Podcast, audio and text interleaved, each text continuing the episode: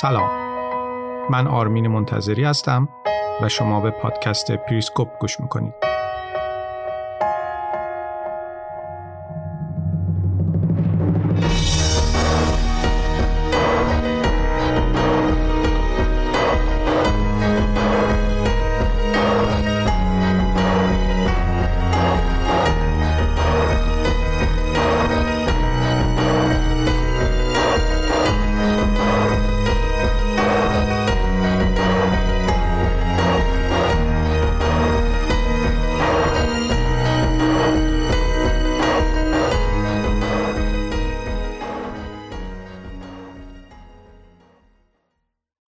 سلام. همونطوری که قول داده بودم با اولین اپیزود کوتاه و با موضوع منفرد در پادکست پریسکو با شما هستم. هدفم فقط اینه که بتونیم درباره یه موضوعی با هم فکر بکنیم. هدفم اینه که یه مقداری شما رو تحریک به فکر کردن درباره موضوعاتی بکنم که شاید کمتر بهش فکر کردید. به نظرم اینجوری بهمون خوش میگذره. موضوعی که برای این اپیزود انتخاب کردم بحث زراتخانه های هسته‌ای در جهان و احتمال وقوع جنگ هسته‌ای و به تبع اون وقوع آخر زمانه. این مسئله رو حتما شنیدید که توی جهان اونقدر سلاح هسته‌ای هست که می‌تونه صدها بار زمین رو نابود کنه. اما من می‌خوام درباره چی صحبت بکنم. سال 89 یک کنفرانس بین المللی تو تهران برگزار شد که یه سری تحلیلگر خارجی هم تو شرکت کرده بودن. من با یکی از این تحلیلگرها که کاناداییه و مشهورم هست توی لابی هتل اوین یه قرار ملاقات داشتم و کمی با هم گپ زدیم.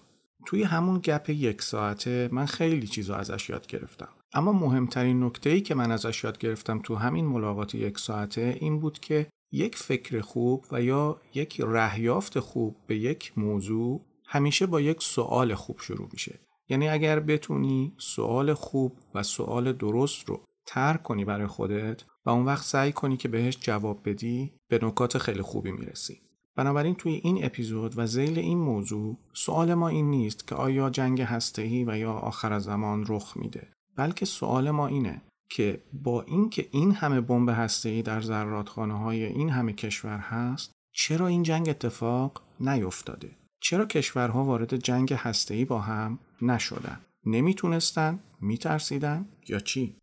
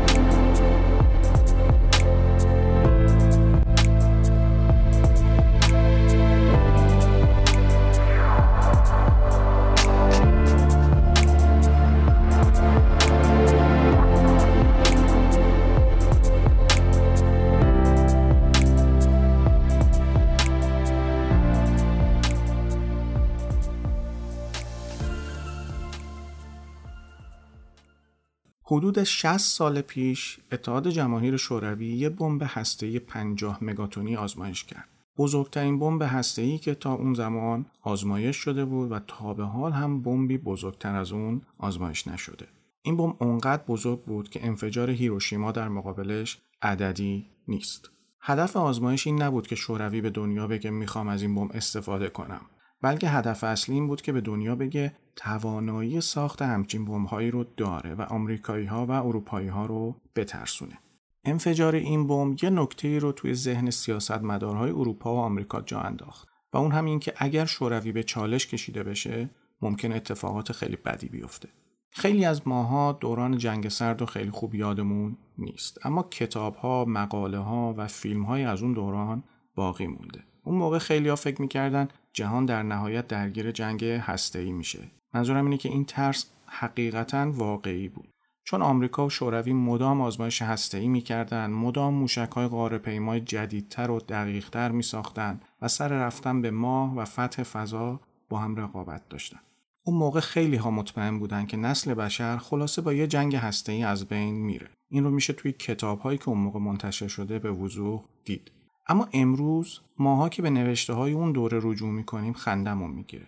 از اینکه اون موقع توی خیلی از شهرهای بلوک شرق و بلوک غرب دولت‌ها پناهگاه های می ساختن یا اینکه حتی توی بعضی از شهرهای بزرگ یه تابلو سردر زیرزمین ها نصب کرده بودن که به مردم می‌گفت به محض شنیدن صدای آژیر وارد زیرزمین بشه. جالبه که اون آژیرها دقیقا همون آژیرهایی بودن که از زمان جنگ جهانی دوم باقی مونده بودن و با اینکه جنگ تموم شده بود همچنان برای اینکه ببینن درست کار می‌کنن یا نه تستشون می‌کردن. البته آژیرها سر ساعت معینی به صدا در می اومدن بنابراین مردم با خودشون فکر می‌کردن اگر این آژیرها یه روزی سر یه ساعت غیر معمول به صدا در بیان حتما خبریه و باید غزل خدافزی رو بخونن. نمی‌دونم اهل فیلم دیدن هستید یا نه. اون زمان فیلم های زیادی هم درباره جنگ هسته ساخته شد. مثلا سیدنی لومت یه فیلم ساخت به اسم فیل سیف که هنری فوندا توش بازی می‌کرد. موضوع فیلم درباره یه جنگ هسته‌ای خیالی بود که فقط به این دلیل مسخره که ترانزیستورهای یکی از سامانهای موشکی آمریکا دچار خطای کارکردی شده بود شروع شد. و یا فیلم آن بیچ ساخته استنلی کرامر که یه فیلم علمی تخیلی بود. گریگوری پک و اوا گاردنر هم توش بازی می‌کردن. موضوع فیلم درباره پیامدهای یه جنگ هسته‌ایه. جنگی که هیچ کس مقصر شروعش نیست و در واقع با یه اشتباه ساده و یا قضاوت اشتباه شروع شده و یا سریال الس بابیلون که داستان یه خلبان آمریکایی که تصادفاً یه موشک به پایگاه روسها توی سوریه شلیک می‌کنه و بعدش روسها به آمریکا حمله هسته‌ای می‌کنن و همه آمریکا رو به غیر از یه منطقه کوچیکی توی شمال فلوریدا به خاکستر تبدیل می‌کنن. و البته فیلم دکتر استرنجلاو رو هم که همه اسمش رو شنیدید و احتمالاً دیدید. شاهکار استنلی کوبریک که یه جورایی حجو جنگ هسته‌ایه و اینکه یه جنگ هسته‌ای چقدر احمقانه می‌تونه شکل بگیره. اما همه این فیلم ها و همه اون ترس ها یه نکته مشترک با هم دارن و اونم این که اساسا مشخص نیست دلیل آغاز جنگ چیه. یه خطای مکانیکیه یا یه ساختمون آسیب دیده توی سوریه و یا یه ژنرال دیوونه که روانیه و عقل درست حسابی نداره و باعث شروع جنگ میشه ولی به هر حال همه این فیلم ها و کتاب ها و مقاله ها اونقدر روایت های وحشتناکی داشتن که اون زمان همه واقعا وحشت کرده بودن و واقعا فکر می‌کردن که جنگ هسته‌ای در راهه. البته توی قرن بیستم دو تا جنگ وحشتناک اتفاق افتاد و احتمالا وقوع جنگ هسته‌ای سومین و خطرناکترین تلاش بشر برای نابودی خودش بود. بعضیا هنوز هم معتقدن که این جنگ به هیچ وجه غیر ممکن نیست چون بشر احمقتر از این حرف هست. اگر شاهکار باربارا تاکمن به اسم توبهای ماه اوت رو بخونید متوجه میشید چی میگم. تاکمن توی این کتاب دقیقا دلایل شروع جنگ جهانی اول رو تشریح می‌کنه و چقدر هم فوقالعاده و زیبا. توی این کتاب می‌بینید که جنگ جهانی اول چقدر احمقانه شروع شد. تاکمن میگه دلیل شروع این جنگ صرفا یه سری سوء تفاهم بین قدرت‌های بزرگ اون موقع بود و رهبرای این کشورها چون نتونستن نیت‌های همدیگر رو تشخیص بدن ترجیح دادن پیش دستی کنن و یکیشون به اون یکی حمله کرد و بعدش هم یه واکنش دومینویی اتفاق افتاد و همه دنیا درگیر جنگ شد. حالا با در نظر گرفتن این داستان شاید یکی بگه اگر جنگی به اون بزرگی که سرنوشت جهان رو عوض کرد و 22 میلیون نفر توش کشته شدن رخ داده پس میشه گفت باز هم ممکنه مشابهش رخ بده. چون بشر اساسا اهل آموختن و درس گرفتن از تاریخ نیست. اما اون چه که گفتم یک سمت ماجراست. سمت دیگه ماجرا با این سوال شروع میشه که پس چرا جنگ هسته ای تا به حال رخ نداده؟ اگر اینقدر ساده است که ممکنه با یه اشتباه کوچیک و احمقانه رخ بده پس چرا همچین اتفاقی تا به حال نیفتاده؟ اولش باید تفاوت جنگ هسته‌ای و جنگ های متعارف رو بفهمیم. توی جنگ های متعارف رهبر سیاسی یک کشور و اعضای خانوادهش از خطوط مقدم جنگ فاصله دارن و تا پایان جنگ هم امنیت دارن. اما جنگ هسته از همون اولش از رهبرهای سیاسی شروع میشه و اونها و خانواده هاشون قربانی های اولیه هستن. یعنی می‌خوام بگم که مثلا اگر جو بایدن دستور حمله هسته‌ای به روسیه یا چین رو صادر کنه مسلما به این فکر خواهد کرد که ممکنه سر خودش همون اول کار به باد بره. چون چین و روسیه نمیشینن نگاه کنن که موشک و رو سرشون فرود بیاد. میگن که فاصله ای که بین تصمیم گیری یه قدرت هسته‌ای برای شلیک تا زمان فشردن دکمه شلیک یه موشک هسته‌ای هست چند دقیقه بیشتر نیست و گاهی حتی چند ثانیه. در نتیجه رهبرای کشورهای هسته‌ای در خصوص به راه انداختن همچین جنگی خیلی احتیاط می‌کنن. مسئله دیگه این که توی یه حمله هسته‌ای عاقلانه اینه که مهاجم اول کار زرادخانه های هسته‌ای کشور هدف رو منهدم کنه. اما اگر موفق نشد چی؟ چون معمولا سیلوهای موشک های هسته‌ای در گستره سرزمینی یک کشور پراکنده هستند و حتی ممکنه بین چند تا سیلوی خالی یه سیلوی پر از موشک هسته‌ای قرار بدن تا رد گم کنن. ببینید به طور کلی جنگ ها به هر دلیلی که شروع بشن باز هم با ریسک محاسبه شده شروع میشن. بنابراین اینجا دیگه جای تاس انداختن نیست که حالا بیا شلیک کنیم بعدش حالا ببینیم چه اتفاقی میافته. نکته مهمتر اینه که سیاستمدارا همشون یه ویژگی مشترک دارن و اون اینه که منافع خودشون براشون مهمه.